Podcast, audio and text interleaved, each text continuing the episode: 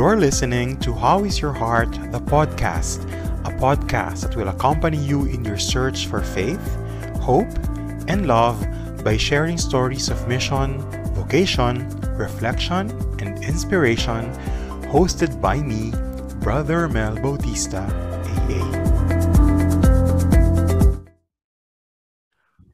Right, this episode is extra special because we have two guests in a row and sila lang naman ay mga kabatch ko nung pumasok kami sa Augustinians of the Assumption noong May 15, 2016. O yun, malalim ang pagsasama namin dahil sabay-sabay kami nagsimula Pero what's interesting to note is that we actually came from different paths and stories. Brother Ariel held important positions in the corporate world, aside from teaching and events planning among many, while Brother Joseph also ventured into the BPO industry and high school teaching. Both of them, however, started their vocation as diocesan seminarians in their respective seminaries and dioceses and later on, they decided to enter the religious life. And yes, sabay-sabay namin pinasok ang aming mother community sa Pilipinas, ang Adventist House ng Augustinians of the Assumption sa Katipunan, Quezon City. We profess our vows in June 23, 2018, and now brothers Ariel and Joseph are studying in theology in the Loyola School of Theology. Welcome na po natin sila dito sa How is Your Heart, the podcast. Brother Ariel Vidanes, AA, and Brother Joseph Panagiton, AA. Woo! Welcome to us. Hello guys. Yes. Hello brothers. Hello, okay. Roman. Hello. Wait lang, parang nahihiya kayo masyado. so, hello. Sa mga listeners namin, uh, hapon ngayon, habang nag-shoot kami, hapon ngayon dito sa France and gabi sa Pilipinas. So, ang first question yes. lagi sa guest, both, both talaga. Ang mm-hmm. questions for, ang first question lagi ay, how is your heart? Siyempre yung title ng podcast. Doon muna tayo. Ayan, so, sino mauna? Sino magsimula? Kamusta ang puso? Ganon. Okay. Kuya A. Kuya A oh, Kuya masaya. Ariel. Masaya naman. Yes, yes, yes. Generally, masaya naman. Although, recently, medyo pagod na puso. Wow. Good. Wow. Puyat na puso. Can I say puyat, puyat na, na puso? puso? Kasi sa dami ng mga ina, requirements sa online class, recently. Mm-hmm. Kaya medyo nasa ganun akong kind of stage ko. But, but generally, it's, it's, it's, it's good. Masaya Naka-adjust ka na ba, brother Ariel, sa online class setup or hindi pa masyado? Yun na nga, di ba? Mm. After a year of uh, from academic leave kasi nagkaroon kami ng pastoral year. Mm. Pastoral year, ibig sabihin no, yung you will, how do you say, you will stop for a while from mm-hmm. your normal class schedule para magkaroon ng you know, pastoral exposure and to orient ourselves to the uh, apostolates of the congregation. So it took me like a year. A year, uh, of course. To, yes, to take that. Yeah. Mm-hmm. Tapos siyempre ngayon, August, uh, balik eskwela and ito nga, no, while everybody else had adjusted already no, sa online class, so kami ni Joseph, nagsimula pa lang ulit. Nagsimula pa lang. To adopt, to adjust. So, Oo. Oh, yeah. so Pero, yan. Yeah. Last year kasi online class kami. Ngayon naman, Mm. Hindi ko kayo iniinggit, pero nagbalik na sa real setup classroom oh. ang France. So, hindi na kami online class. But I had the experience also of one year studying Teo ng online. And ano siya, uh, makaka-stress Orenya drill so, yun. So, di ba? Yeah, Oo. Yung siya, kahit, siya. kahit nasa bahay ka lang, kahit nasa oh. kwarto ka lang, no? Nakapagod siya. Mas nakakapagod siya. Kasi lalabas ka, maglalakad ka, ganon. Wala mm. lang. Ikaw naman, Brother Joseph, how is your heart? Ako, hmm. ako, ako masaya. Ikaw? Masaya yung oh, ikaw. Ko. yung masaya. heart, kasi ganito, kung is, kung sasagutin ko siya, na heart lang siya, masaya. masaya. Pero, yun nga, sabi ni Brother Ariel, yung katawan, tsaka yung utak. Yes, pero yung katawan, tsaka yung utak, parang napapagod. Yung katawan talaga. Mm-hmm. Yung heart mo, yung heart ko masaya, pero yung katawan parang pagod dahil nga sa ano sa online class. Tsaka ang dami kasing ano, ang daming requirements grabe yung hobby ng mga teachers ngayon. Parang ano, mahabi nila mag-send ng emails. Tapos Oo. magpagawa ng paggawa ng paggawa ng papers. Shoutout po sa mga professor namin. Bago silang hobby. Chill lang, chill. Yes po. Hinay-hinay lang po. Para namang nitidan ng mga professor ko dito. Pero ganun din, ano, parang nakaka... Yun, so sa kabila ng mga kabisihan at kapaguran ng mga brothers, yeah. ay nag-alay po sila ng oras para po uh, maging guest ng ating episode 10 ng How Is Your Heart na podcast. And ikaw, bago natin ikaw talaga... pa ba? ha? Oo nga. O, parang wala naman kayong choice. so yun. So ano tawag dito? Kasi I'm sure may mga hanggang ngayon, mayroon pa rin tayong mga kaibigan at mga listeners na nakikinig hmm. ngayon na hindi pa rin masyadong gets, no? Yung similarities and differences. Pag sinasabi natin, uy, religious brother ako, uy, seminarista ako. Minsan, ang hirap minsan ipasok doon sa mentality or doon sa perceptions ng mga kaibigan natin at sa mga taong simbahan din bigyan natin sila ng clear understanding, no? Ano ba yung similarities, differences of a seminarian and a religious? Sinong maunang sumagot? Tapos, yan. Go. Ah, sige. Yung similarities muna. Similarities muna. Go okay. ahead. Sila. Similarities, both of them, they they study together in yung theology both kasi syempre kailangan yun, 'di ba? If later on if they want to become a priest or even in our in the religious as a religious brother, both of them should study theology. Yun yung similar doon. Ano ba? Kuya Ariel, may ka gusto idagdag Then, na similarities, ganyan. Yeah, oo. Or kailangan ba talaga natin i-differentiate? Kayo, what do you think? Siguro ano, ang similarity nila, both are responses to the call of mm-hmm. God, to holiness, specifically to to priestly vocation, sabihin mm-hmm. natin. No? Kasi pareho namang tinawag, magkaiba lang ng paraan ng pagtugon. If we, that's how we, we, we say, di ba, in, in Tagalog. Magkaiba in a sense na uh, iba yung formation kasi like sa seminarya, sa seminary, uh, sabihin natin it's a temporary shelter, temporary house for the seminarians kasi yung mga diocesan after their studies, babalik naman ulit sa mga dioceses nila which is mm-hmm. their their real home, di ba, Joseph? Their real home. Pero sa parish, religious, sa parish, uh, mm. oo, sa parish, yeah. Mm. Mm. Pero sa parish atin, sa religious, mm. magiging parish pa sila, tapos magkakaroon sila ng ibang uh, assignment according sa uh, discretion ng bishop. Bishop, usually, Dahil yes. yun naman yung, oo, yun naman yung, uh, uh, say, na kinabibilangan na na diocese. Uh, whereas sa religious, we belong in a certain community. So uh, whether we finish uh, um, our, our studies, uh, nakatira pa rin sa isang bahay, sa isang community. So tapos ang mandate natin, ang mandate ng religious, not necessarily nagagaling sa obispo, kundi dun sa superior of the house or sa provincial superior. Mm. So yun. So, pagkatapos ng studies, minsan ma-assign ka to just be in the community to do related tasks sa formation or probably you'll be assigned in another ano ba, another place for mission or mm-hmm. apostolate or even you'll be sent outside the country. Para, Tama, like you, ka sa France or sa Burkina Faso. so, correct, correct, di ba? Yun. Oh, diba? So, pero yun nga, eh, sa, sa ating mga Pilipino, mas sanay kasi tayo na ano yun, no? Na basta lahat ng nagpapare, tinatawag natin seminarista. Oo. Oh, no? Kaya din, kahit na, it's like a generic term, eh, no? Mm. Parang wala, walang distinction. Kaya kahit dito sa atin, kapag sabi, uy, kailan ka babalik ng seminaryo? Ba, meron tayong Christmas break. Mm. Sabihin, uy, brother, kailan ka babalik ng seminaryo? Ah, ano ba, kukurekin ko pa ba? Sabi, ah, hindi seminaryo kasi extend oh. ko pa ba kailangan?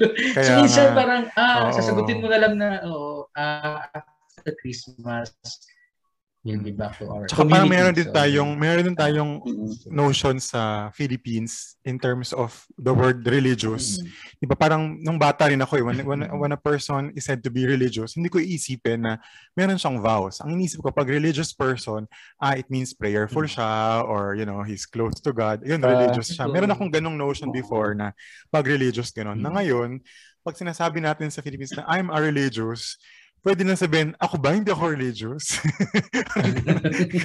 Correct, diba? ang hirap sabihin, sabihin. Though, though just to give a comparison, dito sa church in France, clear yun.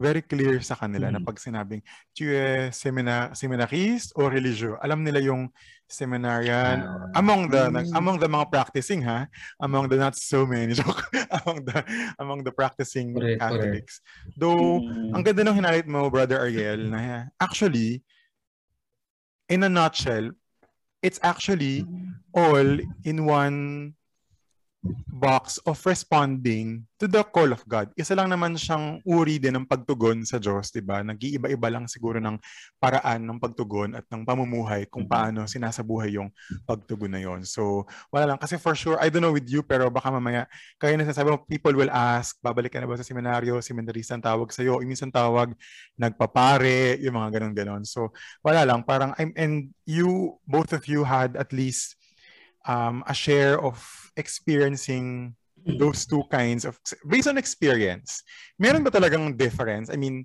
when you were seminarians ako kasi walang ano eh walang experience nung ganun. So meron bang difference or parang basically pareho lang naman? What do you think? Kung meron, meron actually sa Joseph, way of life. Sa way of life. Meron sa way of sa way of life. Oh tsaka yung isa talaga yung sa diocese you you live well, you can say, kung ikaw lang mag-isa sa parish, you live alone. Mm. Pero as a religious, lagi ma, live in a community. Ganon. Sa, sa religious, mm. based on experience, mostly, walang sin- ina-assign sa mga parishes na isa lang. Dapat, mm. ano, tatlo. Ganon. Tatlo. Kasi they should be a community. Parang mm. ganon. So may, lalo tayo, no, sa Augustinians, we really highlight, based on the spirituality of St. Augustine, the, the importance of living in fraternity and uh, and community. Yon. You may want to add more, Brother Ariel? Um, siguro ano, tama tama din si si Joseph, no? Doon sa in terms of uh, also in terms of um, say uh, discipline in, in mm-hmm. the formation. Uh, uh, um, maybe um, based from my experience, I find it, halimbawa sa seminary life, seminary formation, it's more of, uh, mas highlighted ang, ano, ang structure ng, ng formation. Uh, unlike in a religious religious life, well, at least I'm speaking for with about the Augustinians of the Assumption for us here, na we're not really into the structure, but more of a, what do you say it, communitarian um, um, formation na you wouldn't feel na kasi pag nasa seminary ka parang alam mo kasi na you'll just be temporary or it's like you are always being will be evaluated. Para parang lagi na lang kailangan mo ipasa ipasa yung taon ipasa yung year of formation so that you could be alam mo yon you could be uh, proceeding to the next hmm. stage of formation. Parang laging may, may ganun may ganun kang feeling. May structure oh, na parang oo ano. yung ganun eh. Parang hmm lagi may level, level. Tapos kailangan mo may accomplish, kailangan mo may matapos ka para eventually you will you will finish your seminary formation. Pero sa sa context ng ng, ng religious formation, um, kasi alam mong your your your home. Mm-hmm. Sa bahay naman when you're at home, hindi mo naman iisipin na kaya ako matapos ko elementary kasi mag-high school ako. Mm. Kasi kailangan ko mag-college. Kailangan para kailangan ko maipakita sa mga magulang ko that I deserve. Parang whether uh, maipakita mo hindi, you you you will you deserve to be loved and you will be loved by your parents, by your family. Uh, parang alam mo yun, yung parang, yun yung different, oo, oh, oh, parang gano'n. Yun yung, yung, yung ramdam na ramdam mo. Or, parang sabi namin ni Sister Tin Lumeda, in some episodes ago, we were saying that religious life is not a task to be accomplished but rather a life to be lived. Actually, sinashare niya dun sa, sa mga hindi pa ko nakakapakinig, it was in episode 6 na sinabi niya na parang her struggle in the beginning of the religious life was that she thought that in the beginning, it was easy because there were just things to be accomplished and you're already a good religious. Pero mm-hmm. na-realize niya na it's not about what you do. It's actually about your being as a sister for her, no? And for us naman as brothers. Mm-hmm. Na it's it's a life. Kaya right. tinatawag natin siyang religious life. Hindi siya religious task yeah. or religious diploma, parang gano'n. Mm. So, yun. So, hindi naman po namin, sana mas naging clear, no? sa mga nakikinig sa atin na. Pero hindi naman, hindi naman kailangan na maging, alam mo yun, dis- distinguish among the two. But all of us, kagaya na sabi ni Brother El kanina, lahat naman tumutugon doon sa tawag na maglingkod sa Diyos at sa kanyang simbahan. At kailangan niya po kaming sana lahat ay ipagdasal, di ba? Kasi lahat naman yan ay bokasyon. So yun, pero That's true having said all that, and with all your experiences, what made you ano, consider religious life and what made you consider the switch, kumbaga, if we may say? And then later on, we will talk about uh, among all the religious congregations in the directory of uh, the congregations in the Philippines, why the AA? Yan. Yan yung million dollar question. Who wants to start? Kwento um, natin, kwento natin. Ako, yeah, oo. Ako in the beginning, when I was uh, trying to discover my vocation, I was still, uh, I was in college, pero wala rin naman kasi akong idea noon about the difference eh, ng religious life at saka ng, ng diocesan. Ang uh, alam ko lang, I was so exposed in, in the parish life because I was uh, part of the youth ministry, in the lectors ministry, until, you know, uh, such time that I I was serving already in the parish council.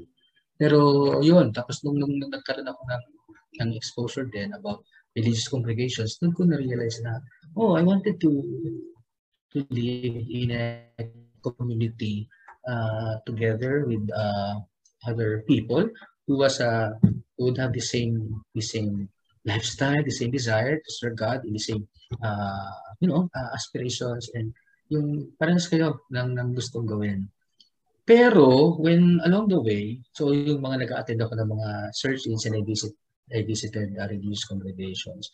Pero nung nagkaroon ako ng mas malalim na exposure sa parish, I thought for a while that I might be uh, being called uh, in a in a parish because I was already assuming parish leadership as, as lay.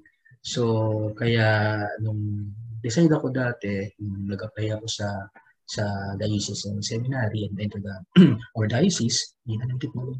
so I I thought for a while na, na baka yun, na baka yun yung, yung para sa akin. Kaya yung mga uh, friends ko na mas nakakakilala sa akin how uh, I had started uh, discovering my vocation, nagulat din sila kasi ang alam nila sa simula, I was really rooting for uh, to enter the religious congregation. But because of my, uh, you know, experience nga sa parish uh, activities, uh, the parish council, and then I was thinking na baka yung exercise of leadership ko sa parish would be more of, of, of use kapag pumasok ako as a, a diocesan uh, seminarian. So until such time that siguro uh, pinag-adyan na rin ng Diyos no, na may mga pangyayari that I had to recalibrate or re, how say, say redecide, uh, discern further, no? Kung ano yung posible kong maging gawin. So I had to uh, to leave the diocesan seminary and work again for for a time. And during that time, it's, it actually took me like what six years uh, to to decide again that I I would like to pursue my education at that time. But this time, it's in the religious life na. So, it's mahabang discernment din. Kasi, yun nga, baka uh, marami akong mga kinonsiders, kinonsider na rin ang mga pros and cons. And I went back to work sa corporate before I eventually decided. Kasi, yun nga eh, once na may bukasyon ka, kahit alam alam mo yan, alam niyo yung dalawa yan. Mm. Even you, kahit magtatakbo ka, takasan ng takasan, but eventually, if you really are called to to to religious life, and mangyayari at mangyayari. Hindi ko lang specify sa mga listeners kasi baka hindi comfortable si Kuya A, pero he was already holding an important position in the corporate world where he was. And kami nung postulan oh. kami nila Joseph, kasama sila Kuya Carl and all, no. Na-amaze kami with your ano with your courage to have such leap of faith na iwanan lahat ng yon, all the perks and all that, for you to be able to live really what God has been um, designating for you for the longest time. And you know, parang, kasi parang masyado na tayong sanay sa isa't isa na parang we forget, na parang o anong simula lalo. Hanggang ngayon naman, I was always amazed kung paano mo nagawang yan magkaroon nga ng such kind of leap of faith and yung courage to to leave everything behind and then follow really after all the will of God for you. Oy, hindi mo birthday ah. Walang bayad to ah. Pero totoo yun. Walang halong ano yun ah. Ayun. So, balik tayo kay, kay Brother Joseph naman. Joseph, bakit yon religious life? Anong meron sa religious life na sabi mo, why not? Ganon. Why not? Um, sabi ko nga, nung, yung, yung vocation story ko, hindi talaga siya ganoon pang MMK, sabi ko. Siguro very light lang. Siguro ginawa nito ng Diyos para hindi hindi rin siya mahirap naintindihan ko. Kasi siguro kung napaka-extravagant, napaka napaka wow, na, ang hirap tanggapin, tulad ng mga... Pag may fireworks, may, may life or kung may pag siguro hindi ko kayang tanggapin, hindi ko kayang maintindihan. So, oh. ako very simple. Kasi sa yung family ko, meron kaming ano, yung idea lang talaga is diocese. Walang wala kaming kahit sa diocese ngayon, walang present na religious brother. And I mean, Brother Joseph comes na, ano, and hails from the diocese of Kalibo. Kalibo, ayan. Kalibo, ayan. Yes, Sige, go ahead. Plan. So, mm.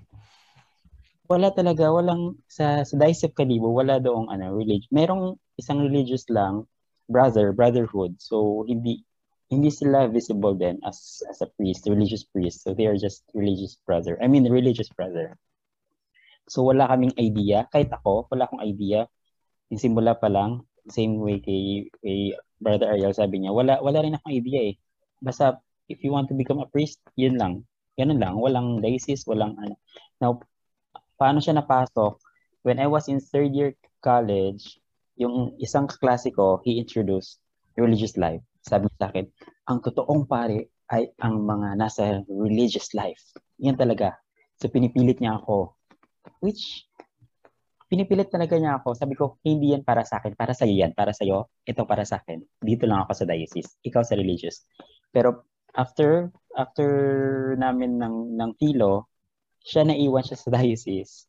Ako pumasok ako ng religious life. I mean, parang ano, parang hindi rin namin inexpect dalawa. Hmm. Na siya mismo yung nagpumipilit sa akin na ito nga. I think yung isa na hindi masyad, I don't know kung how do you say if mababaw or mala, ano man tong reason. Siguro hindi ko kaya, that time, hindi ko kaya mag-isa.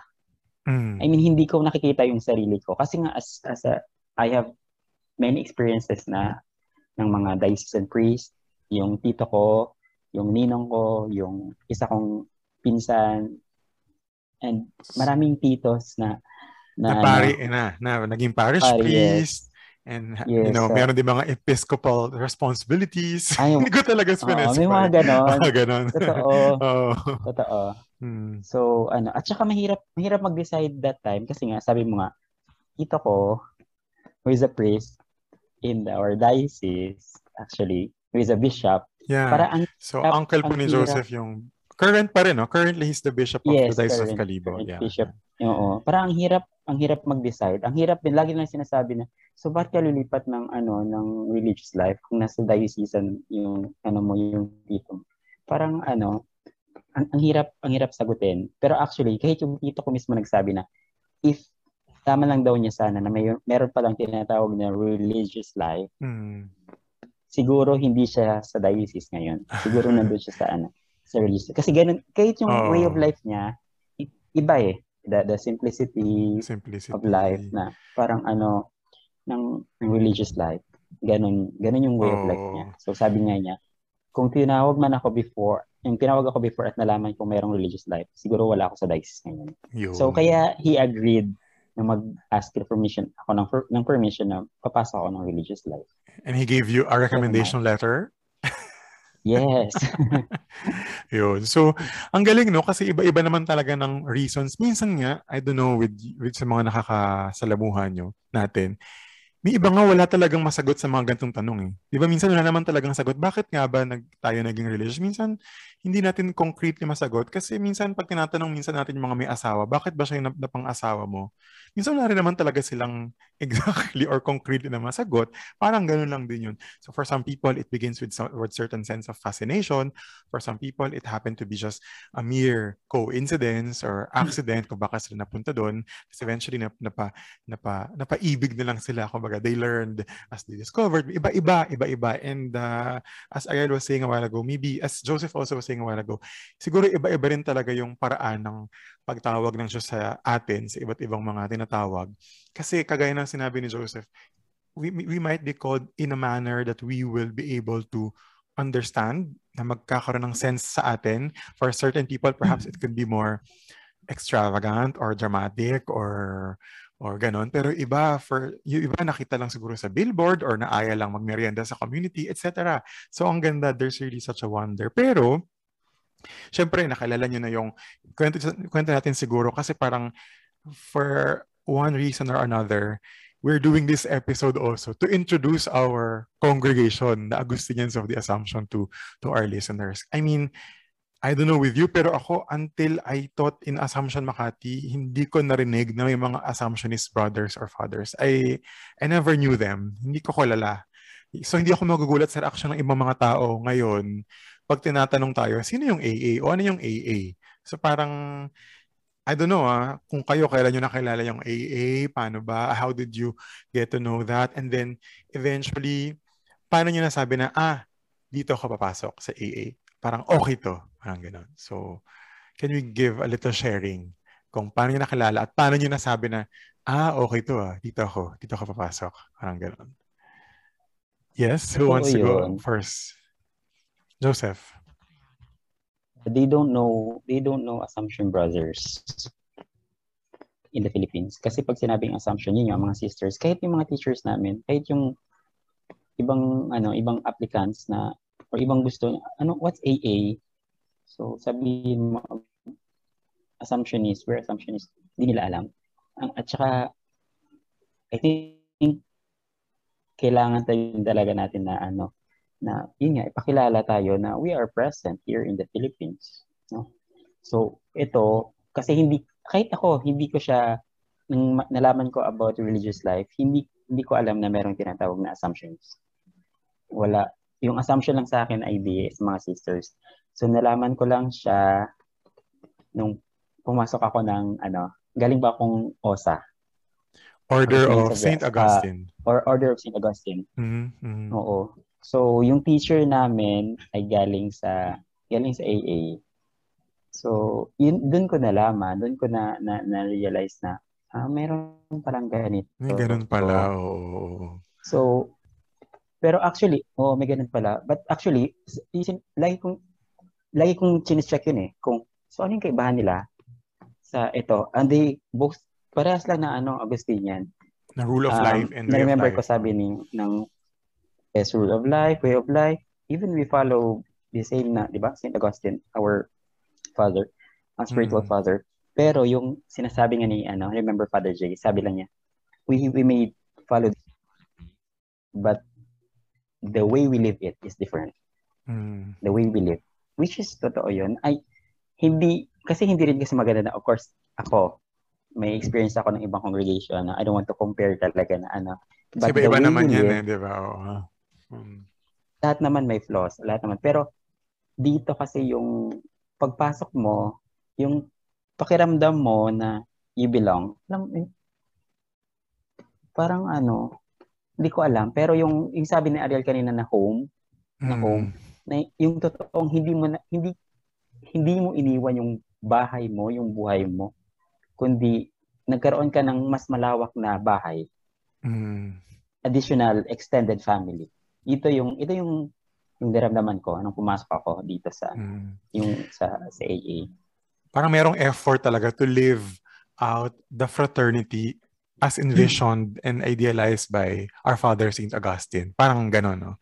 Na may, ayun ko, hindi nakita ko kasi parang, ah, when, when you say uh, brotherhood, nakita ko rin yun eh. Kasi parang we're, may effort, no, hindi naman mahirap alisin, pero may effort at least na even with our brother priests, may brotherhood. Hindi ganun katindi yung, yung, how do you say, yung, yung gap or yung, ano, mm-hmm. yung, hierarchy, if I'm sorry to use this word, parang ganon, uh, among priests and brothers. Pero syempre, it's, it, meron pa rin naman syempre, uh, sa, we, we, we respect the, the elderly, etc. Pero may effort, feeling ko lang, uh, the way I see it, may effort really to, to live brotherhood in its deepest core. I don't know. It, Brother L naman, baka meron siyang sagot. Bakit, I mean, uh, paano mo nakilala and then, paano mo nasabi na parang, uy, 'di ba? After much discernment, dito dito ako papasok sa AA. Mm-hmm. Mm-hmm. Like like like Joseph, um, hindi ko hindi ko rin naman kilala yung Gustinians of the Assumption dito sa Philippines. No? Of course, sa mga kilala natin, yung mga uh, mga sikat na na mga kongregasyon o kaya yung mga congregation na may mga kakilala tayo, kakilala kung nagaling doon no? But it was in uh, I don't know if it was in 2010 or 2011 I was attending uh, I was having my uh, personal discernment retreat uh, in in um, Gimaras in Gimaras in Iloilo. Kasi sabi ko I would like to close one chapter uh, of my life in yung sa diocese and I would like to uh, to see na alam mo yun na, na okay ako na settled na ako to be here in the outside world, if I may, if I may say, para magkaroon ako ng magandang ng magandang simula. So I was uh, spending uh, some moment with, with with God in silence because I still wanted to know uh, ano ba yung, yung plano niya para sa akin. Kasi ako ako, ako kasi ayoko yung hindi ako yung ano eh yung pagkatapos ng isa immediately I would jump to to another uh, sabihin natin lifestyle or another uh, episode immediately nang hindi ko muna tinitingnan no? Okay looking back ano bang nangyari sa akin? Where where where had it brought me? And uh, how have I grown from from this experience? So that I would know how to face another you know uh, episode of my life in the future. So while I was attending I met a a, a Dominican sister. And it so happened itong Dominican sister na naging friend ko na na-meet ko sa retreat house uh, was having a retreat also after her long uh, missionary uh, work in Kenya. And then sa Kenya, na-meet niya yung isang uh, assumptionist, although he's no longer part of the assumption na sa, at this moment, na doon sila nakita si Brother Leo. So after learning, nag nagkakilala kami, sabi niya, okay, if you think God still continue to call you for religious uh, vocation, you may want to consider the uh, entering another congregation, a new congregation. So, pinakilala niya sa akin si Brother Leo. Uh, I mean, by, binigay lang niya sa akin yung number. So, sabi niya, if you have, uh, if you think that would, uh, would, would inspire you again, you may contact him. And you know what? Hindi ko, itinago ko lang yung, yung number ni Brother Leo. Kasi, uh, at that moment, alam ko na ano eh, na I'm being prepared for another thing. Parang babalik ako sa sa sa work, sa corporate mm. life. And it's a totally different uh, jungle. Jungle. Oh. it's totally a different uh, environment, no? Kaya sabi ko, ayun, parang it took me two years. If it was mm. 2010, 2012 lang ako nagparamdam kay kay Brother Leo na nandito na pala siya sa sa Philippines at uh, papasok na siya noon sa sa Assumption in, by, by June. So nung nag-message ako sa kanya and uh, binanggit sa akin na volunteer siya ng uh, ama, uh, yon So, tapos, in-invite niya ako kung magkita kami bago siya pumasok sa postulancy sa Assumption. And I was living in Antipolo that time. So, nakipagkita ako sa kanya. Tapos, uh, in-interview siya sa akin. Tapos, in-invite niya ako uh, sa Assumption. So, yun. Doon na nagsimula yung discovery ko about the Assumption. But, it's not an instant thing din na pagdating ko sa Assumption, ito na, gusto ko na hindi rin. No? Nagkaroon pa rin ako ng journey. Kasi, yun nga, uh, gusto ko fully aware, consciously uh, aware ako kung ano yung papasukin ko. Hmm. So, alam mo na, number one. So, kailangan the sigurista thing in me. Sigurista. so, yun nga. So, mm-hmm. so, nagsimula lang akong umattend uli ng mga gatherings nila. So, unti-unti. Pero wala sa isip ko that I would immediately enter. So, ang goal ko lang is to, to yeah. discover to discover the congregation and to discover my myself also kung ano ba, is God calling me to this kind of life again or to this uh, particular congregation. So in-enjoy ko lang talaga because I was so uh, into uh, uh, working pa that time. So at in-enjoy ko rin kasi yung, ano, yung moment din sa corporate. Kasi nung bago ako pumasok sa diocesan, so I was working also, alam mo yun, yung parang in, uh, pinipigilan ko yung mga opportunities dumadating sa akin. Kasi alam ko na kada isip ko that I'll be entering the seminary. So, yung mga magandang opportunity, uh, ibigay Yung mga offer ng Star Cinema, mga ganun. Send another first uh, so, ganyan. So, pero get dito sa after, after my diocese experience tama. So, yun na. Tinanggap ko na lahat ng offer. Kaya yun ng Regal Films. Ano na? naman din ako. ng, ng Seiko Films. Seiko Films. tayo na, my God, sa audience natin, baka tayo na nakaka... Oo nga, baka... Regal at saka Seiko Romel. That's so tito, sabi nila. Ang alam na nila, Netflix oh na lang, no? Huwag kayong ano, guys. Mag-research kayo. May mga, correct, correct. alam nyo, anong kot ng childhood nyo. Joke, oh. joke lang. Sabi ko. Dito to, yan. We're talking about different film outfits. But Kuya A was saying about different. I was just joking, but of course, Kuya A was talking about different job opportunities and promotions that were coming along his way. Kasi nga parang you were thinking, hindi, hindi sang, panandalian lang ka doon, parang ganon. Kaya parang you're trying to, to ano, Mm, ganun. So for so, the benefit, yun na. Uh, yun na. Oh. So hindi hindi naman ako immediately din. Uh, so it took me a lot, uh, sometime then. It took me four mm. years actually of knowing uh, and uh, discovering mm. the assumption, uh, assumptionist while I was still working. Kasi yun nga, may responsibility din ako sa bahay to, mm. to fulfill during that time. So I think uh, si si God na rin ang nag-arrange ng ng ano ng time. Ng time. ng, ng timing ng mga opportunity para mag-match ng timing para mag-match mm. lahat ng para mag-match lahat. But of course uh, still out of my personal uh, discernment and decision na kailangan mo rin i-match sa decision din ng Diyos Tama. And for the benefit of our listeners, I met Brother Ariel noon tinatawag naming contact gathering. Kasi po, uh, kasi parang maybe you were asking, paano yon na parang uh, uma-attend, pumupunta doon, pero nagtatrabaho. So, in our congregation, when we ask, you know, the cert- certain brothers kung kamusta yung congregation, usually ang sinasabi, mm-hmm. come, come and visit. And especially, is actually based on how Jesus also himself invited the first disciples and apostles to explain what he wants to what he wanted to to show them come and see. So parang yun ang idea come and see. Pupunta ka monthly uh, may, nung time na yun, syempre pre-pandemic, no, talagang monthly merong gathering, tapos merong talk, tapos parang uh, sasama kami sa apostolate sa, sa isang area, tinatawag naming Marytown, dyan sa may Katipunan.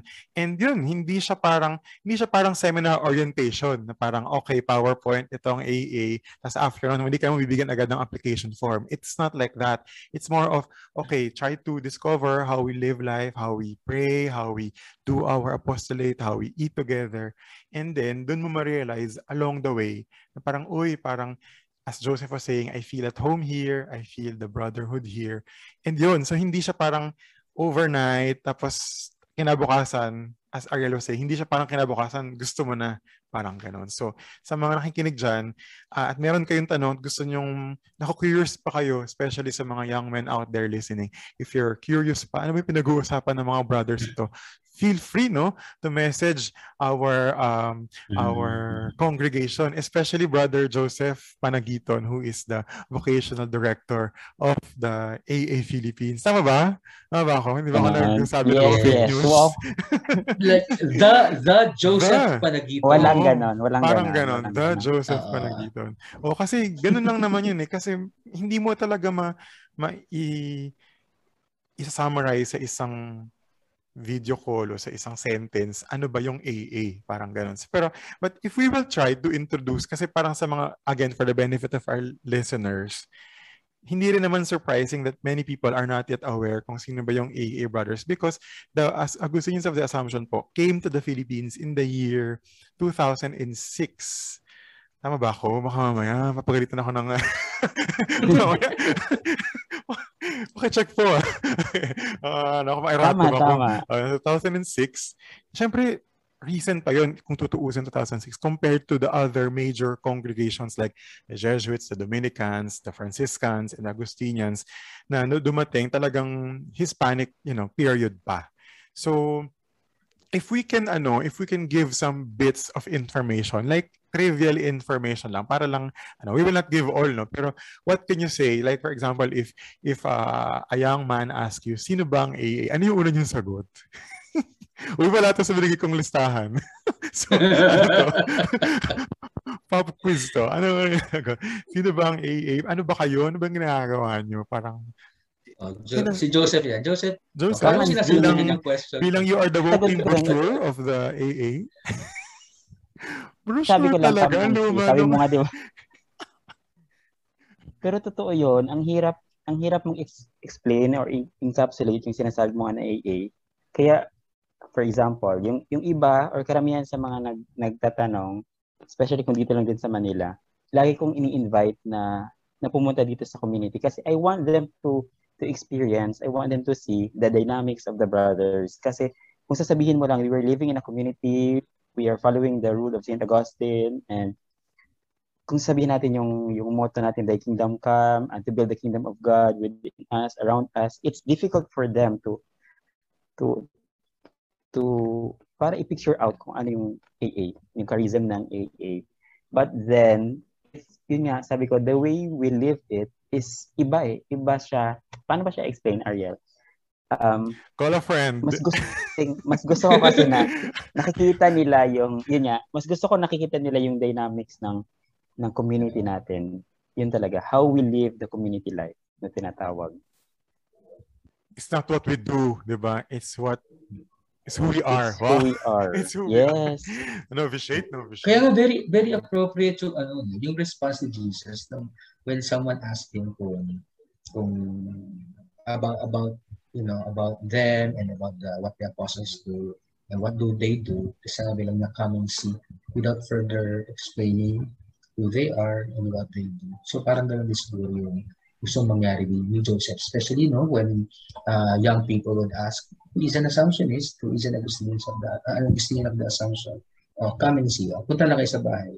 Huwag niyo ako pagpaliwanagin. Punta na kayo sa bahay. Totoo, kain na lang tayo dito. Oh, oh, kain na tayo sa bahay. Oh.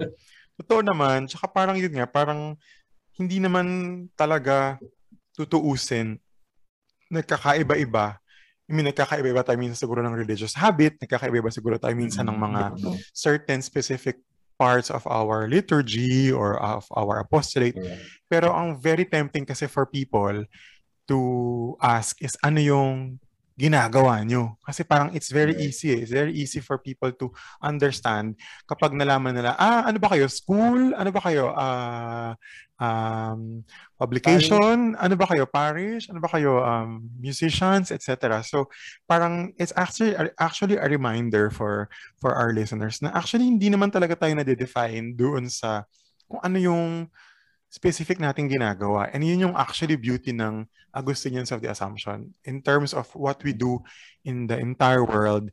In other countries, we have orphanages. In mga countries that we have parishes also. In other countries, we have uh, publications. In the Philippines, we have the the Bayard Press and the um, and the Assumption Language College. College and uh, Kaloob Foundation that helps uh, certain communities in Manila and you know in in other provinces, 'di ba? Parang ganun. Pero if we say that, does it really encapsulate? Actually hindi kasi it's more of the congregation's response po doon sa needs of the times. Kung ano ba, kung saan ba kailangang ipahayag yung imahe ng Diyos. And I, and I think sa mga nakikinig ngayon, it's very relevant to, to, to share that our founder, whom we celebrate today, November 21, founded the Augustinians of the Assumption in Nîmes, France, uh, in 1845, due to the upheavals of the French society as of the time. Because as of the time, and it continues until now, right now, as, I see in France,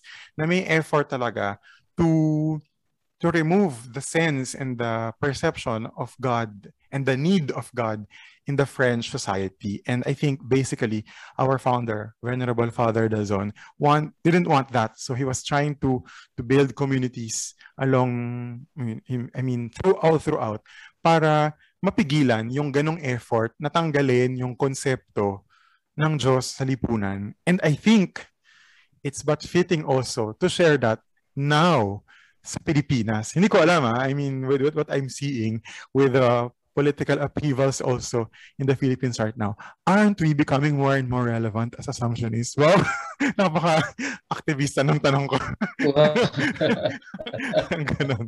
So, Pero, you know, yun, uh, go ahead, tama ka, Romel. Hmm. So, kasi dun sa, in the same way na yung mga uh, or, mga mga tao, they they find it difficult to to differentiate what uh, uh, diocesan priest and religious priest uh, uh, is. Pero ganun din eh, parang pag tinanong ka, uh, sino ba yung assumptionist? Ang karugtong ng kagad kayo ba yung, yan, yung nagpa-publish ng Living in Christ? Kayo ba yung, parang, sino yung Dominicans? Kayo ba yung, yeah, yung nasa Santo Domingo, yung mamahal Santo Domingo Church?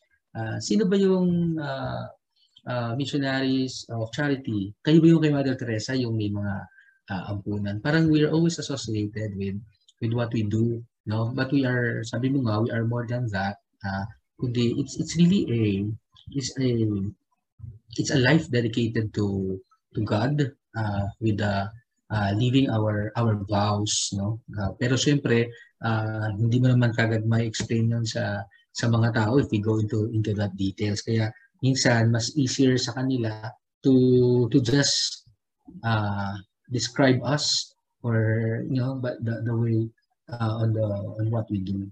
Parang gano'n, di ba?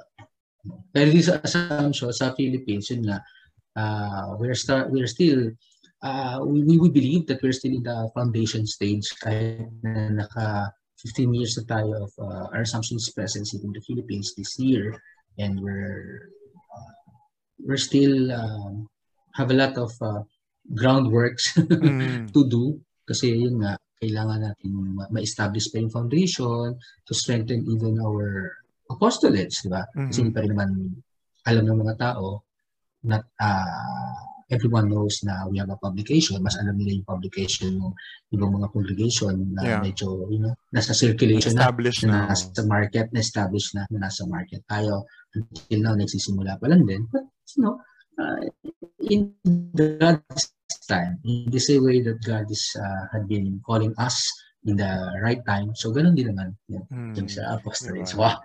May ganun, uh, who would have thought na sa dinami-dami ng mga Pilipino na hindi naman natin din inakala na makikilala natin yung AA. Kasi nga, I mean, we were adults na nung nakalala natin yung mm-hmm. yung AA. Kahit mm-hmm. sa parang normal lang din for people to to to be not aware of who we are. And I think it's an opportunity for us to introduce kung uh, sino ba tayo. And ang ganda ng sinabi mo, Kuya A, na Kuya A po ang tawag namin kay Brother so, na, ang ganda sinabi na parang we are still in the foundation steps. Kumbaga sa ano, 15 anyos, adolescent pa nga yan, eh, 'di ba? Parang hindi pa yan. Oo. Kailangan pa yan ng ano, ng may gatas pa sa labi.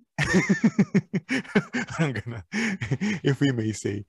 Um, and uh, we're using all the platforms that we can. Brother Ariel has his uh, YouTube channel and our brothers are are present online. Brother Joseph is Brother Bayard, etc. No, ang dami-dami natin. We're trying our best to make ourselves present para in one way or another, people will be curious. Hindi man nila maintindihan totally kung ano yung ginagawa natin through, I mean, completely. But the fact that we are trying ourselves to be present, especially during the pandemic, will make them curious and then eventually ask questions. Kasi lang naman yung, ganun lang naman tayo nagsimula eh. We became curious, uy, sino ba yan? Ano ba yan? Parang gano'n. And then, yun. Andito na tayo. And it's been five years, guys, na Nasa AA na tayo, right, 2016. Right. So kwentuhan natin, masyado tayong ano nga eh, nasa, tapos tapusin natin yung conceptual parts na. Dito tayo sa experiential, sa kwento na, yeah. kwentuhan natin. Na parang, so far, after five years, di ba? Ano yung ano, ano yung most remarkable experience, experiences nyo sa religious life na pwede nating ikwento ha. pwede nating ikwento sa, sa, ating mga, sa ating mga listeners. More, ano yung parang baon nyo na parang pwedeng sa community, pwedeng sa mga exposures, pwedeng sa mga apostolates na parang hindi nyo siguro may experience kung hindi nyo sinubukan maging AA brother or maging isang religious go. Meron ba kayong in mind na parang, uy, andun agad, lumalabas agad siya as an experience? Yeah. Go Oo, ahead. Yung, yung top of mind, top of mind experience ko, I, I, alam ko na na-share ko na to sa inyo when we were in the novitiate and we were trying to to process our our uh, our exposure sa Exodus. So Exodus, uh, yun yung ano, uh, inter-congregation uh, formation, di ba, that we had when we were uh, novices yung experience na uh, I had with the as an institution or a center that caters to uh, children with special needs, di ba? Tapos na-assign ako to to take care of an adolescent, no? Is it an, a young adult na yata, no? 21 is already a young adult, di ba? Oo. Uh, na medyo, yun nga, meron siyang uh, mga limitations, physical limitations, uh, hindi sila nakakapagsalita. Tapos yun. Pero yung yung mental capacity niya is is normal. Uh, may mga li- physical limitations din siya. And highly dependent siya sa assistance ng mga tao sa paligid niya. So I was assigned to take care of of him for 10 days. So the beginning ayaw niya sa akin. Kasi uh, may pala may, may possibility kasi na matouch siya tapos alam naman niya na aalis din kami after 10 days. So what will happen to him also? So may mga ganun. Pero yun. That, that, that the kind of work that I I've be I've become exposed to is to clean him up no to change mm. his diapers at, uh, at night and then to clean him up in the next day And uh, on my first day of, of work, so sobrang uh, after my orientation, nasabak na kagad ako doon. And to, I was really trying to to serve him kasi yun naman yung goal natin, yung exposure na yun. And I would like to extend, uh, you know, my, my love to to to him. Pero din nandun ako sa ng reality when I was cleaning him up na after he made a lot of, uh, pwede ko sabihin yun, uh, pupu, na medyo oh, nagstay na overnight sa diaper niya, tsaka diaper. sa, hmm. sa, oo, nagstay na sa diaper niya, tsaka syempre dito sa may butt, sa, sa buttocks niya, medyo ah, nag-harden na. Mm. Tapos yung I have to clean up. Uh, tapos hindi mo siya pwedeng paupuin sa toilet bowl. So you have to sit him sa isang chair. And when I was uh, already washing him with with with uh, water. Tapos hindi ako na-advise na kailangan kong gumamit ng gloves. So I had to clean mm. him up with my bare hands. Bare hands. And I could really sense it. Yes. And I could really touch already the the hoops. Yes. Uh, medyo hardened na. And I could see while I was uh, uh, putting you know water from the hose. So bumabagsak siya sa, sa paa ko and suddenly, whoosh, there was like ano ginagawa ko? Why am I here? Alam mo yun? So, sorry, uh, realistically speaking, so after that, so I, I really got tired kasi medyo meron siyang resistance kasi ayaw na magpa-assist sa akin. Mas gusto niya sa caretaker niya, but I had to do it kasi ako na yung inassign yung caretaker to do it. And, uh, you know, I had to change uh, his diapers again after cleaning him up in the in the toilet and all. Then after that, it was early morning. I, I around 5 a.m. yun ha, kasi I had to prepare him for the mass and activities at 6. So immediately after, I went to my room and I entered my own bathroom and naiyak, naiyak ako.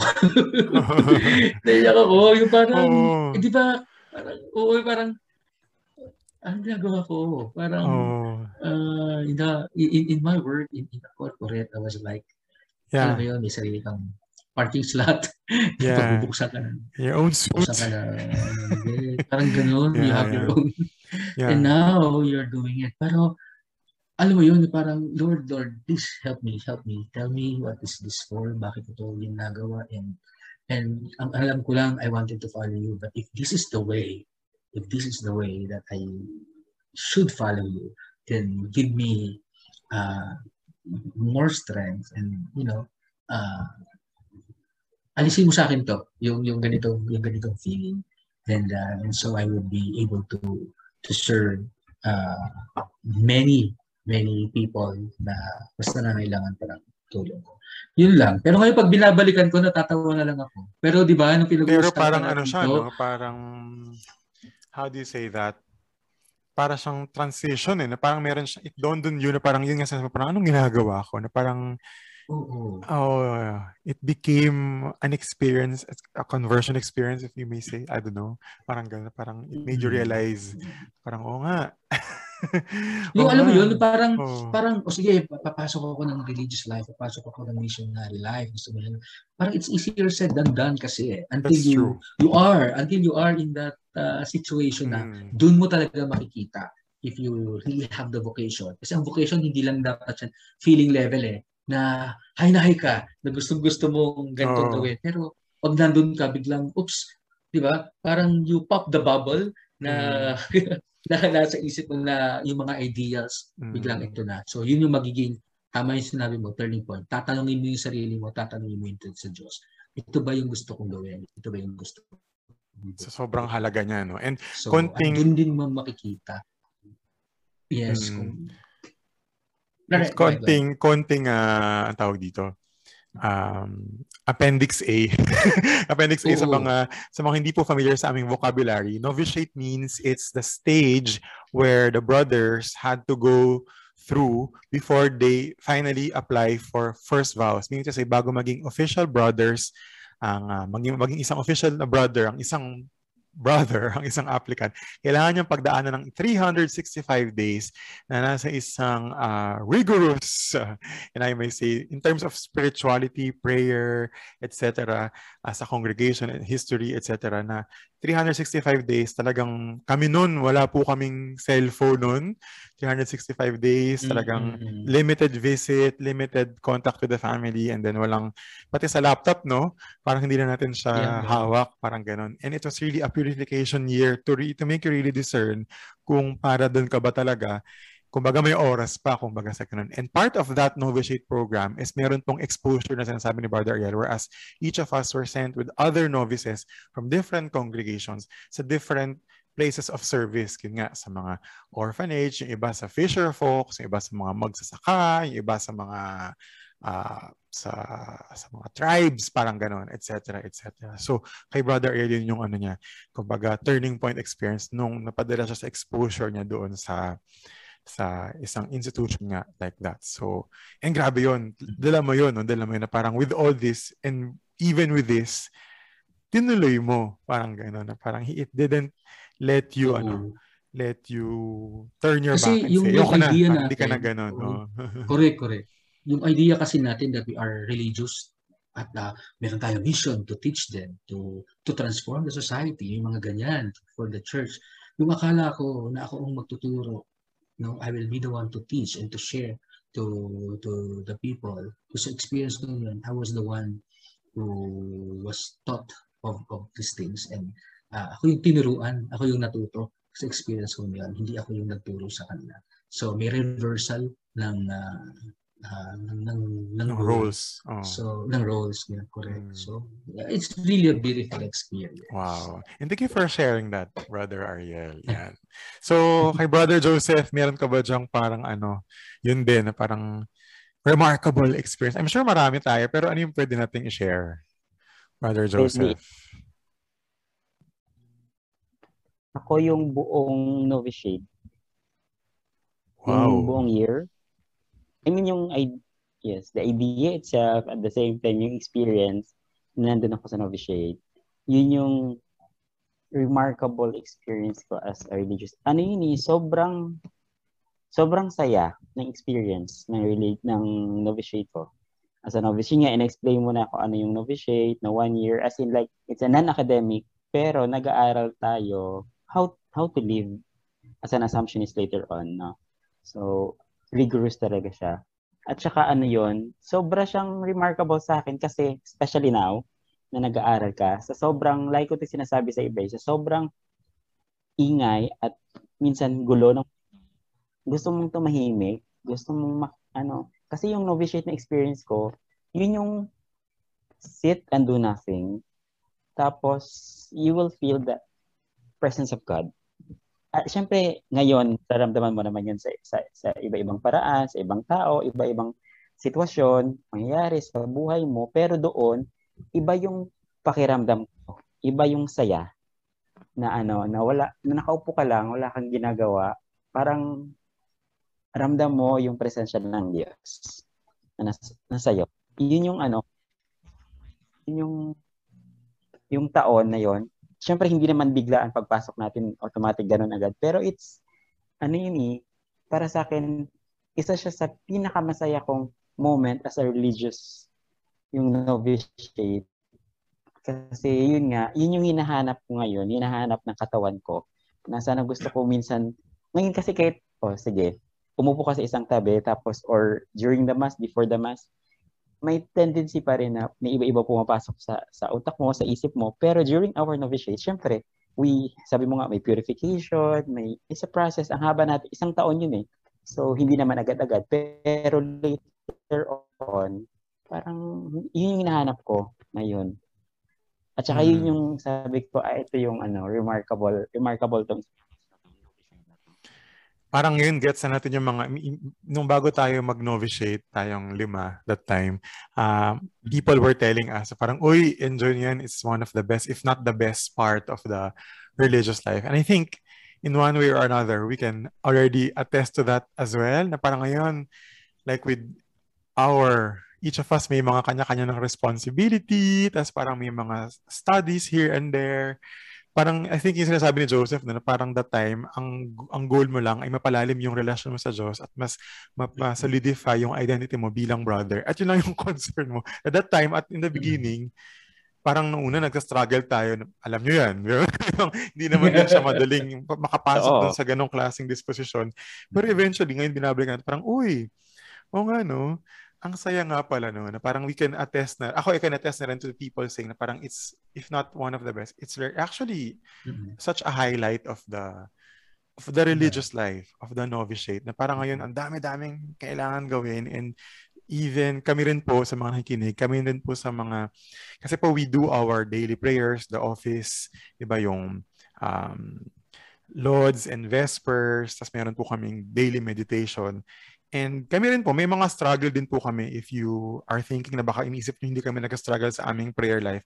We also do have our share of struggles in our prayer life, especially when we are preoccupied or stressed with the things that we need to do. Hindi po kami excuse dyan or exempted dyan sa, sa struggle ng pagdasal. Actually, the more that you desire to have a deep prayer life, baka nga mas nagsa-struggle ka eh. Di ba? Parang ganun kasi meron talaga, it's actually also a battlefield, the prayer life. So, yon Thank you for sharing mm. that, Joseph. Ayun, so, ang dami. Meron pa ba kayong gustong i-share na parang remarkable experience or yung iba pang ano na, pang, pang ano na, pang, pang canonization files na ba yung iba? pa hindi pwede i-share. Oo, so baka inisip nila na parang Siguro wow. ano, I don't know, I don't know. Mm-mm. Go ahead, go ahead. Yung experience ng ano, ng when we had when we had our first vows. Di ba? Memorable, oh. memorable sa atin yun, di ba? Mm-mm. Grabe yung, no yun. Di ba?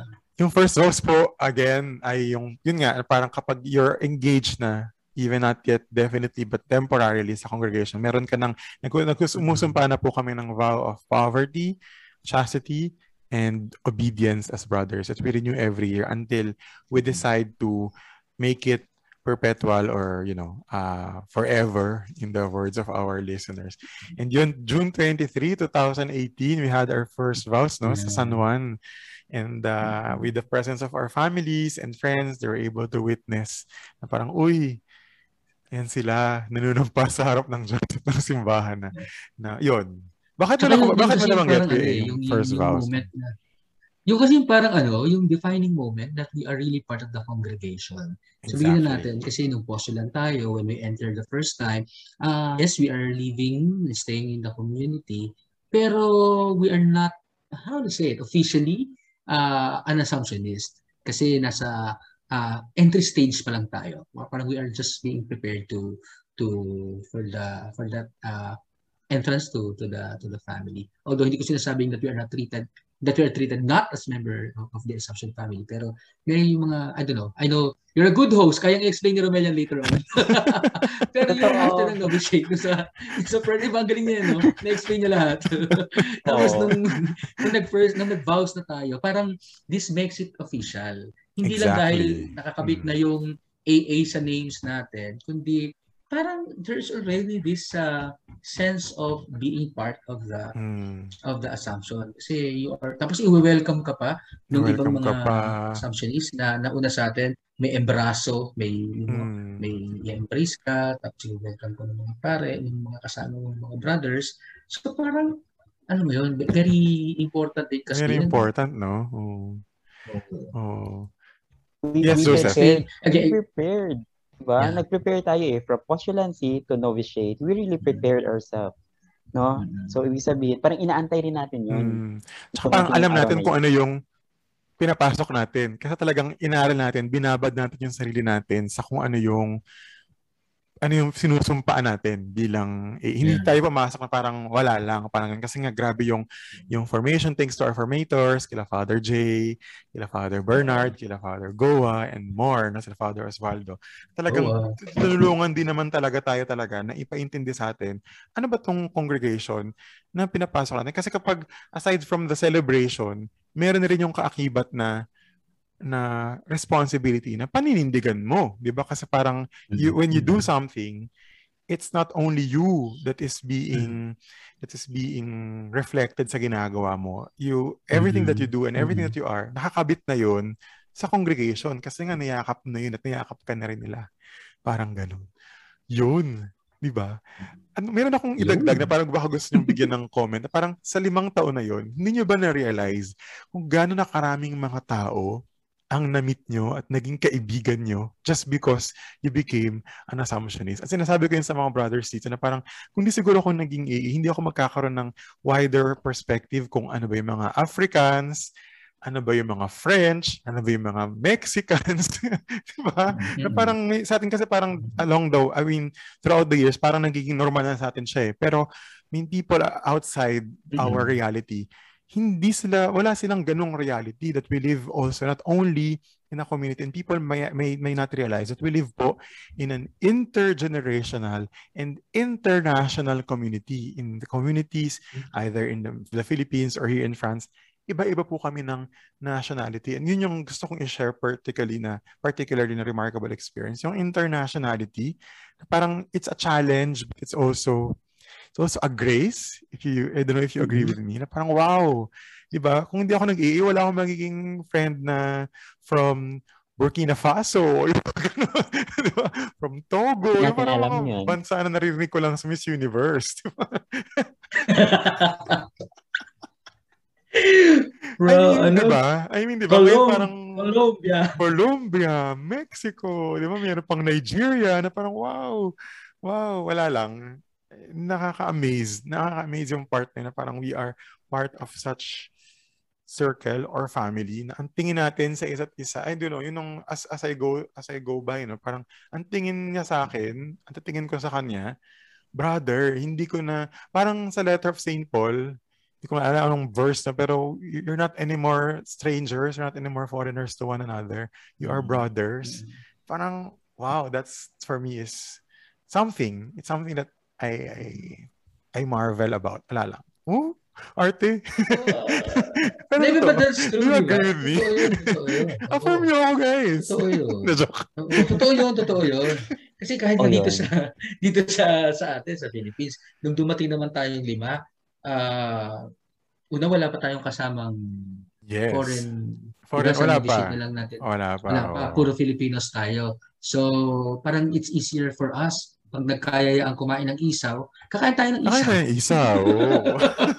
Kasi, alam mo yun, Ay, nakakamiss. Oh. oh. Pag mag-uusap tayo tungkol sa sa showbiz, sa showbiz. alam natin kasi oh. pare-pares tayong uh, alam mo yun. Oh, pero it, oh, pero mas na-appreciate natin na we are going even outside what we already know and outside what we already have nung nagsimula na tayo ma-immerse at ma- ma-expose sa mga brothers natin from other uh, countries. countries, other oh. culture, di ba? So medyo ang ganda, ang ganda kasi ng experience, no? So, na-appreciate na lang kumain ng mga Vietnamese food, no? You would try eating also some spicy food, mga curry, so may magluluto ng chapati, so kahit yung dati yung parang, ano ba to, di ba? Parang ganun, parang first time mo mga, pero eventually, if you try to open, parang, wow, ano, it's, it's really good to to have uh, these experiences And it's part of the, sabi mo nga, the grace of mm. being part of an international, intergenerational, intercultural, intergalactic community. Totoo. Wala lang. Nakaka-amaze lang na parang, wow, ang dami-dami nating na-meet so far. And parang, it enriches also, I mean, I'm sure mm. I, it goes the same way with you, but for me, it enriches me as a as a person and as a brother na parang, mm. wow, it widens our perspective na hindi lang ito yung yung nakikita natin. I think it's really yun nga, ang ganda, ang ganda. Mm-hmm. So guys, pag kayo ba naman hindi pa ba na curious, huwag kayong mahiya na i-message. Hindi lang si Brother Joseph, pwede rin ako, si Brother Ariel, o kung sino man. Oh, i-refer din naman namin si kayo kay Brother Joseph. Oo, okay. Unahin niyo si Brother Joseph. speaking of speaking of vocations, speaking of, you know, young men out there nakikinig, and I'm sure like you, meron din, we, we, we had our share, and perhaps once in a while, we still have our share of doubts, questions, and apprehensions. Di naman natatapos yun sa first vows, if you agree with me, di ba, na parang questions, yes, yes. you know, apprehensions. And I'm sure perhaps um, some young men out there are listening with these questions in their mind if they will consider their religious life. Like, to that young man listening right now in his earphones or AirPods, what will you tell him na meron siyang agam-agam aninlangan sa puso niya kung dapat ba siyang tumugon sa tawag na meron siyang meron siyang naramdamang tawag pero kumbaga sineset aside niya. What are you what are you going to tell this young man? Jean homme en français. Vas-y. en français. En français. no, no. Eh, what would you tell him? Pause for a while?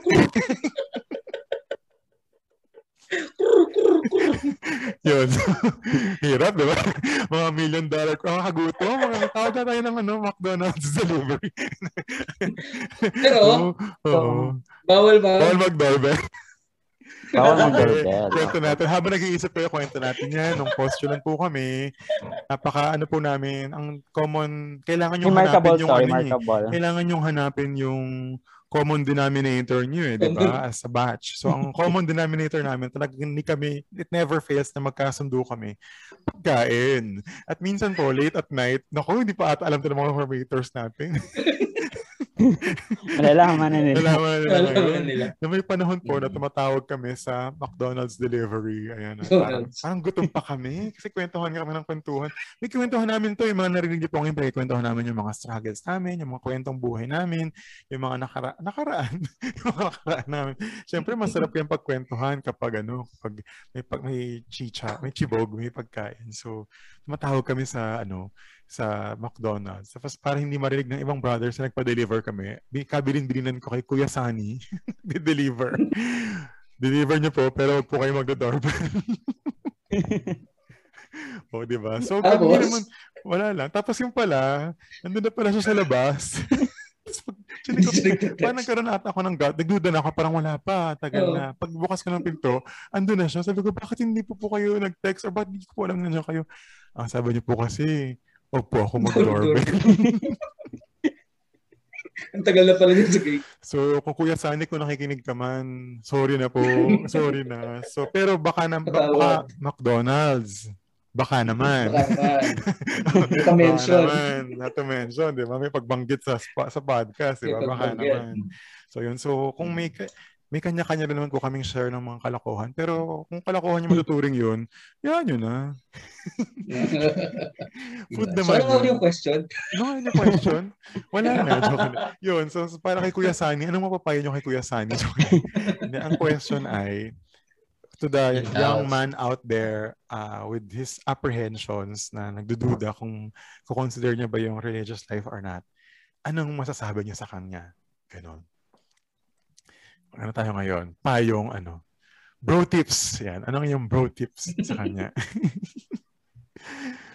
But sa, sa akin, ano eh, parang normal naman kasi niya mararamdaman niya yung may takot siya at certain point. Kasi wala naman kasi uh, sigurado, no? Kahit nga pag-aasawa, may question ka rin. Parang, di ba? Kahit na yung kursong kukunin mo sa college, when you will make a decision, you are not still even certain if you will uh, it will be easy, lahat ng mga exams, di ba? You will pass the board exam. So, lahat yan, may mga takot, doubts, and pero it's normal. Ang maganda lang dito is you will be helped along the process. No? Gagabayan ka. You will be guided by uh, your superiors, by your formators, and even by your by other brothers.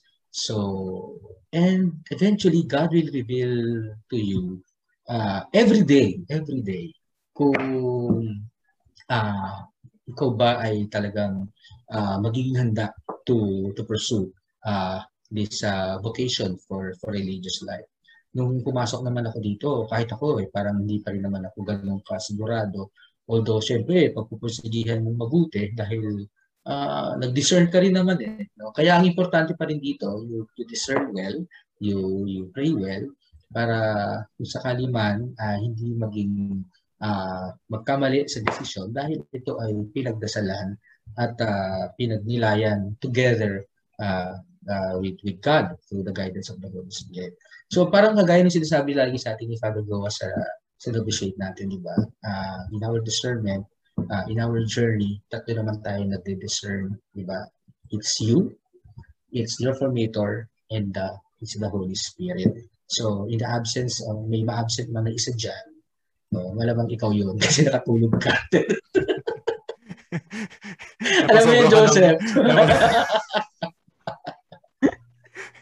I'm sure Holy Spirit. na lang ako, pagising na lang ako, pagising.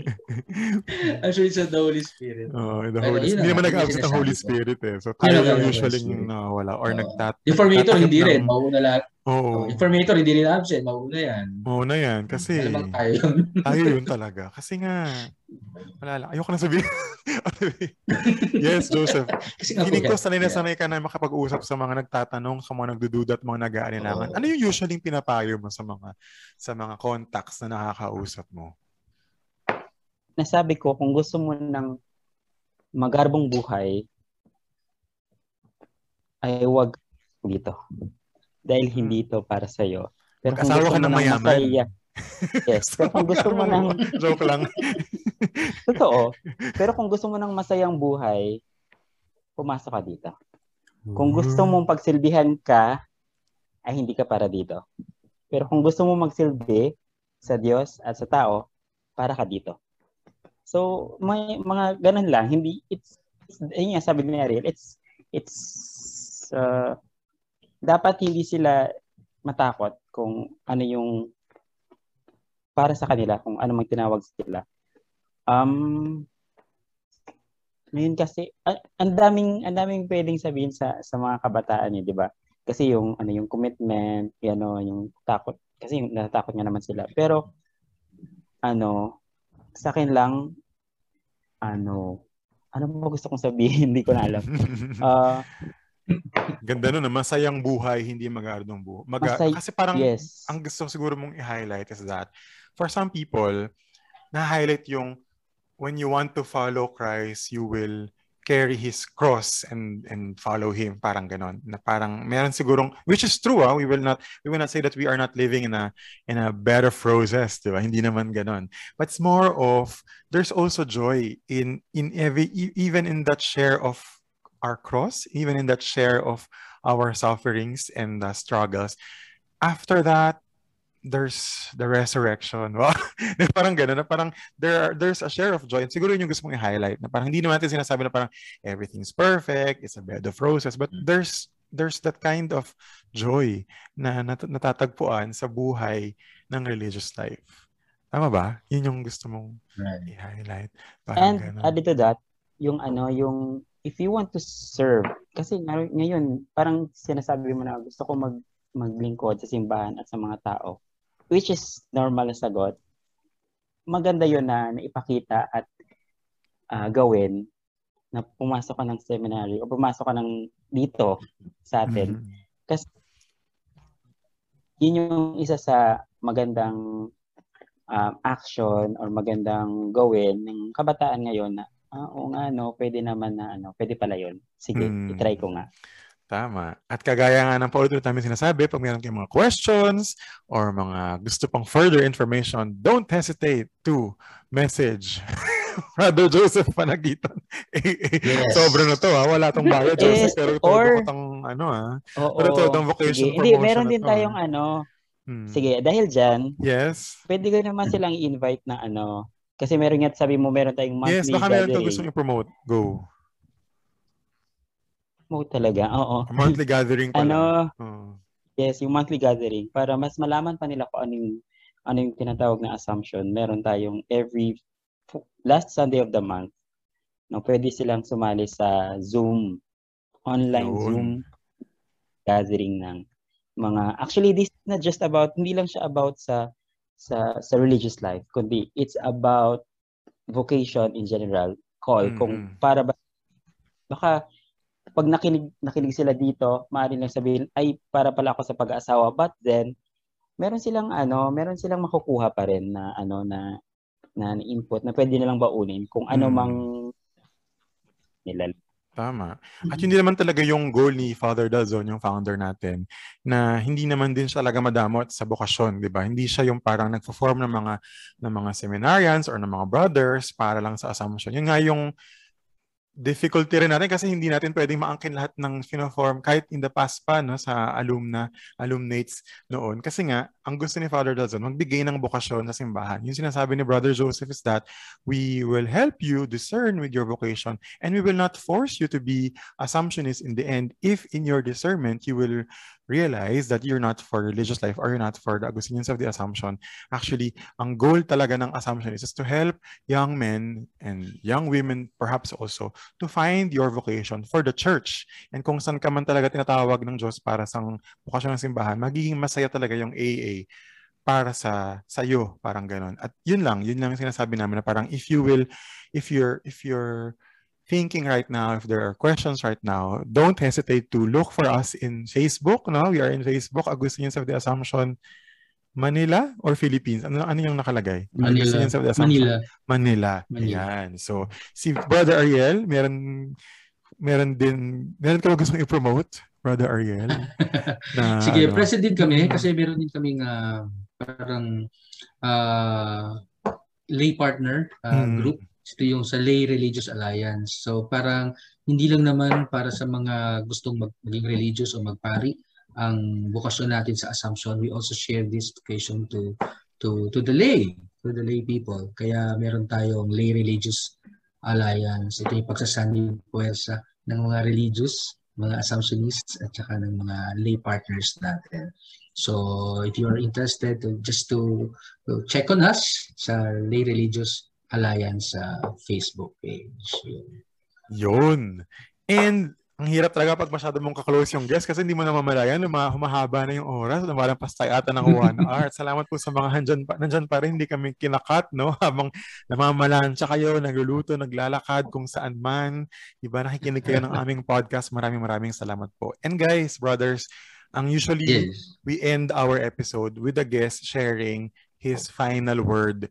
May it be usually yung parang word na parang dala nyo or something that you can leave our listeners with as they end the day. Uh, may it be a quote or a song lyrics, a Bible verse, or a movie line na pwede nyong i-share. Pwede yung sarili nyo ring salita. Go! So ano yung final word ni Brother Ayan the Brother Joseph for this episode?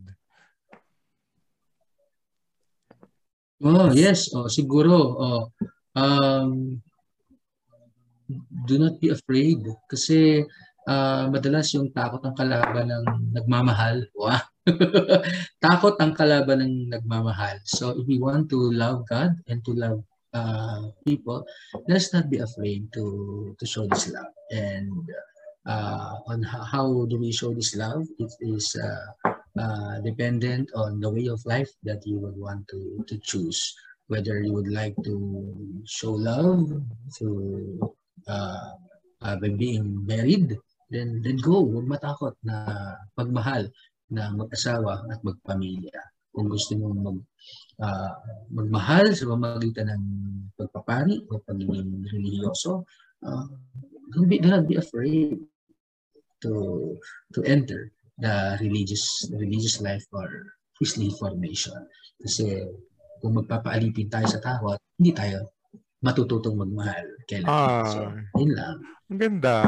There's no fear in love. So, wag po kayo matakot mm-hmm. sa pagmamahal. Yes! Joseph. Uh, well, yun sinabi ni Brother Ariel, be not afraid. Actually, dapat yung quote ko sa, ano, sa, sa biblical yung kay Jesus, nung, nung napakita siya sa, sa mga apostles na, di ba, na, nung akala nila ay siya ay ghost. Sinabi, it is I, be not afraid. Oh, yun yung... Not yun afraid. uh, dala ko. Video ka tayo mamaya. uh, so, be not afraid. Oh, go ahead. You akala ko, ano, yeah, akala ko ano? yung Ate Kimi may ghost. Takot ako. Na-wish kita, Romel. Ayan na guys, sa sobrang generous namin sa wala kaming tinatago ngayon sa episode na to. Ha? Pati yung mga hindi namin sinashare, nalalaman nyo tuloy. so, ganun kami kabaliw guys. So, masaya talaga. Kaya ang saya-saya kaya sa loob. Akala nyo ba, akala nyo ba hindi kami tumatawa? Baka mas tumatawa pa kami sa inyo. Na joke lang po. so, so, yun ang ganda po ng final word ng ating mga guest, no, na huwag matakot. Kasi pag takot ka, nako, lang mararating, 'di ba? Parang yun nga, pag di mo sinubukan, 'di ba? Paano mo malalaman? Ganun. So, yun. So, ayan. So, again, paulit-ulit na na parang silang plaka na na parang pag meron po kayong tanong about Augustinians of the Assumption, do not hesitate to message us. And today po, actually, November 21, pwede nyo siyang paki- I mean, this episode pwede nyo pakinggan later on. Ganun naman sa Spotify. Uh, pero as we stream this episode, we are streaming this on November 21.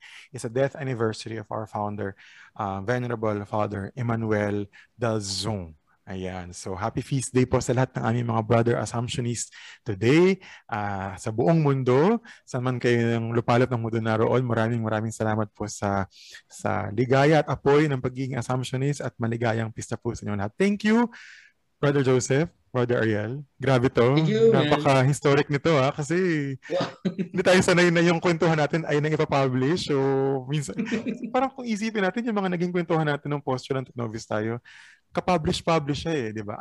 Minus the the ano the, the super personal parts. Pero di ba ang dami-daming insights na lumalabas. Pwedeng maka yeah, yeah, siguro yeah. makapulutan ng ating mga listeners. So yun. Thank you very much. And I think pwede nating tapusin on that note no?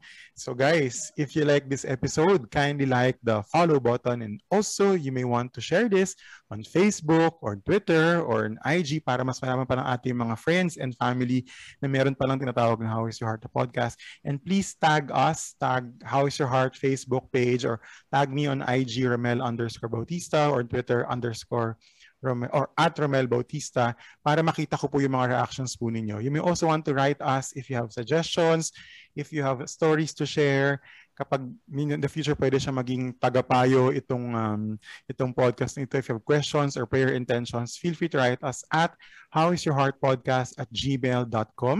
And same thing if you're a brand, an association, an advocate group, religious group, etc. And if you wish to partner with us and share your thoughts with us, feel free to email us to, again, at howisyourheartpodcast at gmail.com. Thank you for listening and do not forget to always love yourself, love others, and love God. See you in our next episode. God bless you God bless your heart.